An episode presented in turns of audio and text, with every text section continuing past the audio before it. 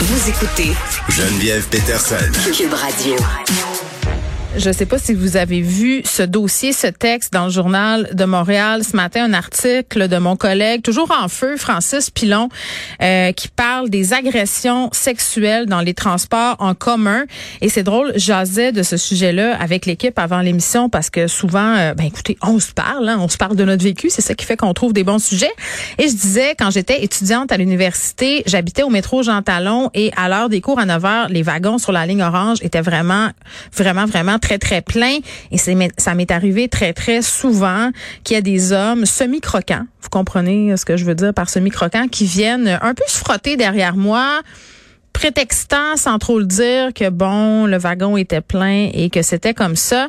Et je suis quand même assez surprise que de voir qu'en 2022, c'est encore euh, un comportement qu'on peut observer. Si je me fie aux commentaires euh, autour de moi, le harcèlement sexuel dans le métro, les gestes à caractère sexuel qui semblent toucher beaucoup de femmes. On parle avec Audrey Simard, qui est intervenante communautaire au Centre d'éducation et d'action des femmes de Montréal. Madame Simard, bonjour.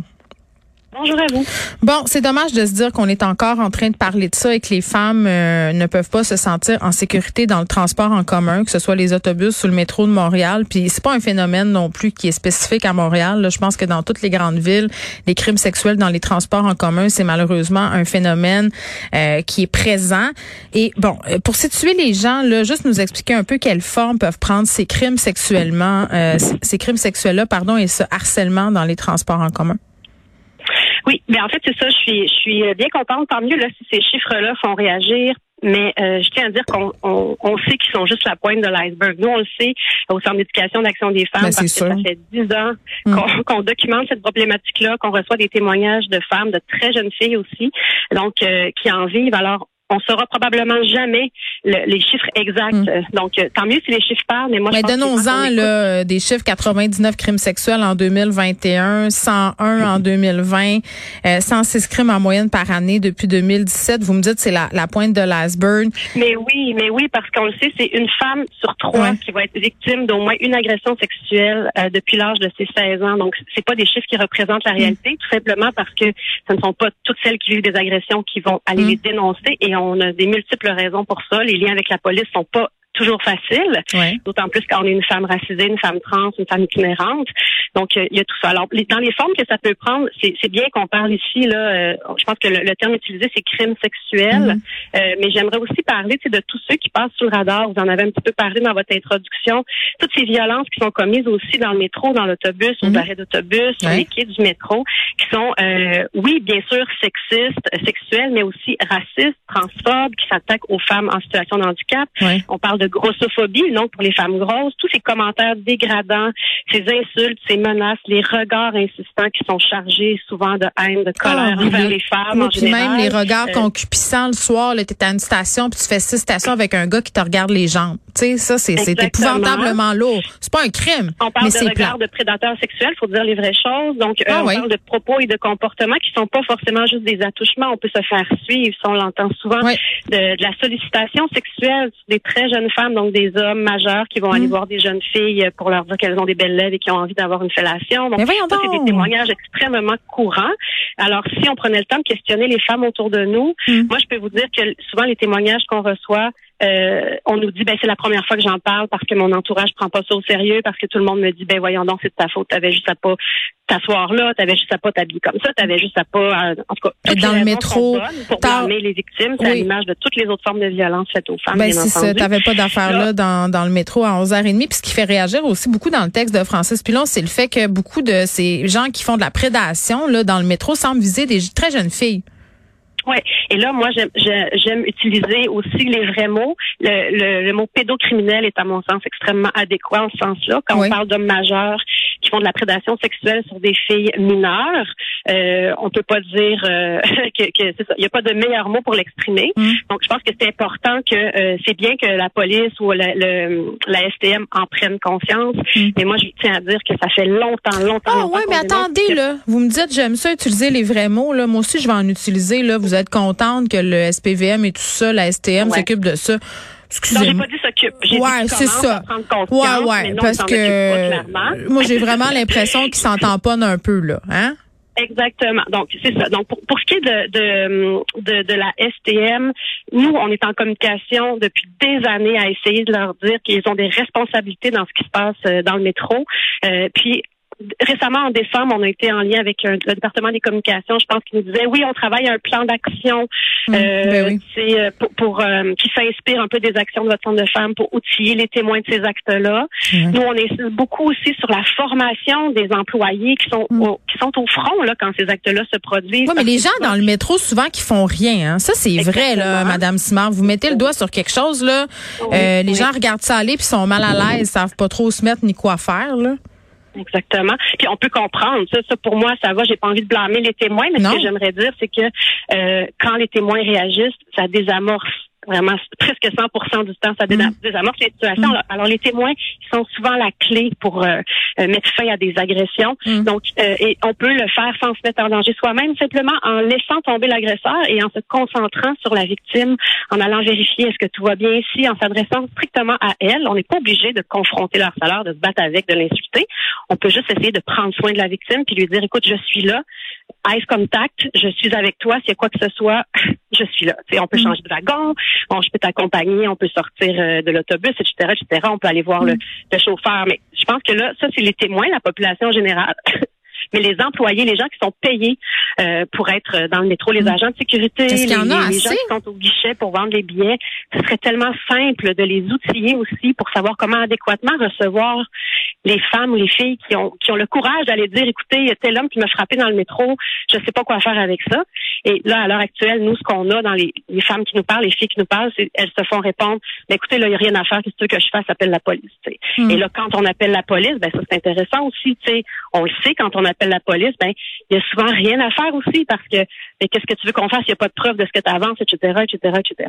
Donc, surtout pour un regard insistant, pour, pour se faire suivre, c'est extrêmement difficile à prouver. C'est pour ça que je dis que ça passe sous le mm. radar euh, de, de, ce qui est considéré comme étant criminel. Puis là, les gens vont vous dire, regardez, quelqu'un avec un regard insistant s'est déplacé, mais c'est pas criminel. Donc, toutes ces zones de gris-là font en sorte qu'il y a des femmes qui, tous les jours, se disent, ben, je prendrai pas le métro, je prendrai pas l'autobus.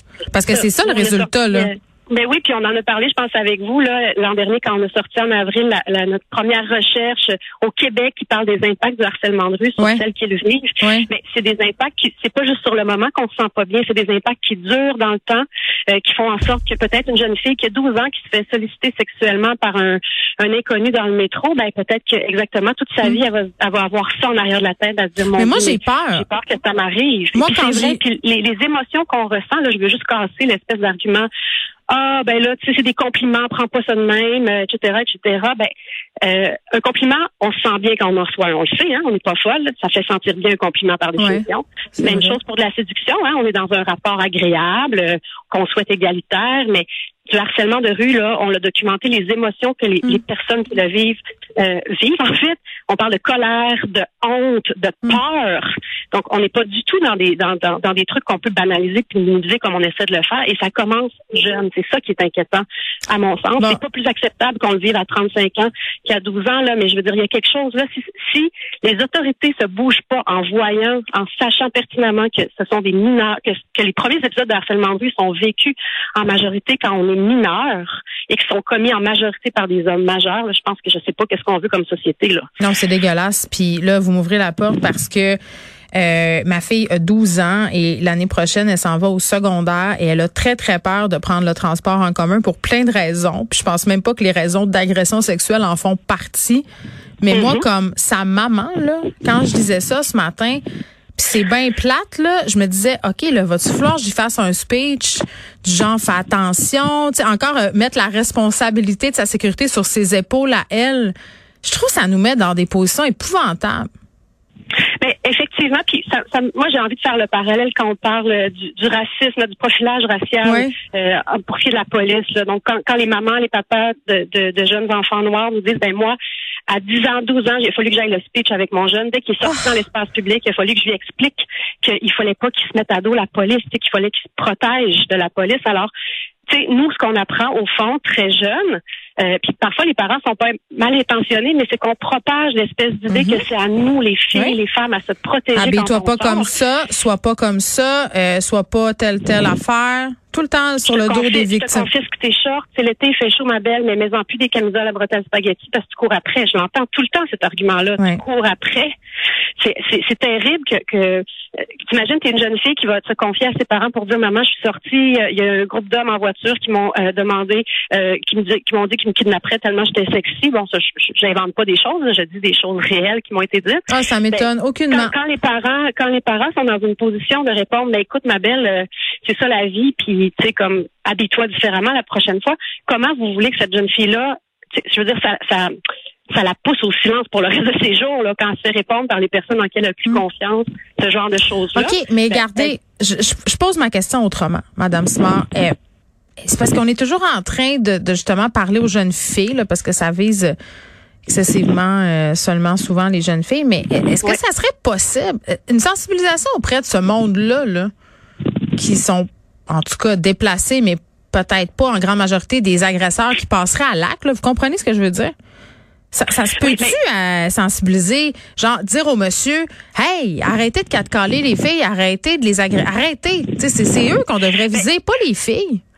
Ben écoutez, puis, puis ben, je suis contente de vous entendre dire ça, mais moi j'ai envie de dire que sais, ça serait le fun que ce soit pas aux victimes d'éduquer les agresseurs. Mais je le sais. Déjà en tant que victime que de le vivre, c'est une couche extrêmement violente euh, et que ça nous fait vivre une extrêmement mauvaise journée et probablement un mauvais Non, mais dans la dans la STM là, dans dans les dans les métros, dans les couloirs, dans les bus, pourrais-tu avoir de quoi?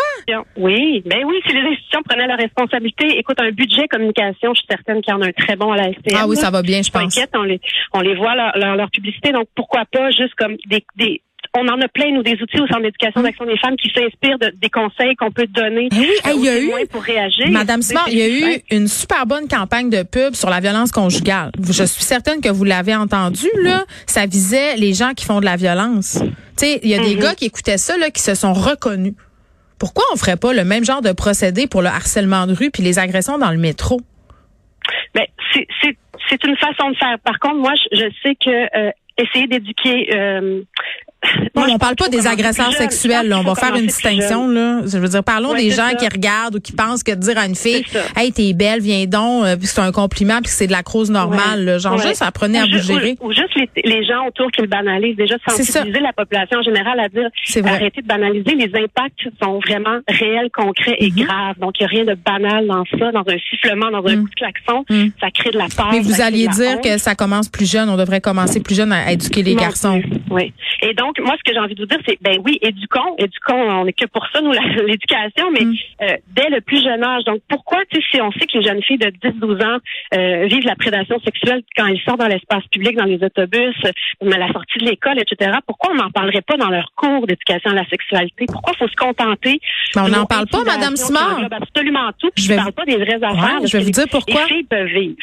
Donc, non, mais on n'en parle pas. C'est que, que le gouvernement du Québec euh, inclus dans les cursus euh, d'éducation à la sexualité dès le primaire, parce que c'est là que ça commence, mm. euh, à déconstruire puis à, à, à, à, lutter contre le, comment on dit ça, le, slut shaming, le victim blaming là en français, j'ai pas les mots, mais blâmer, tu sais, comme pas que les gens blâmer les victimes. Que ça leur arrive. Mais comment voulez-vous qu'on fasse ça?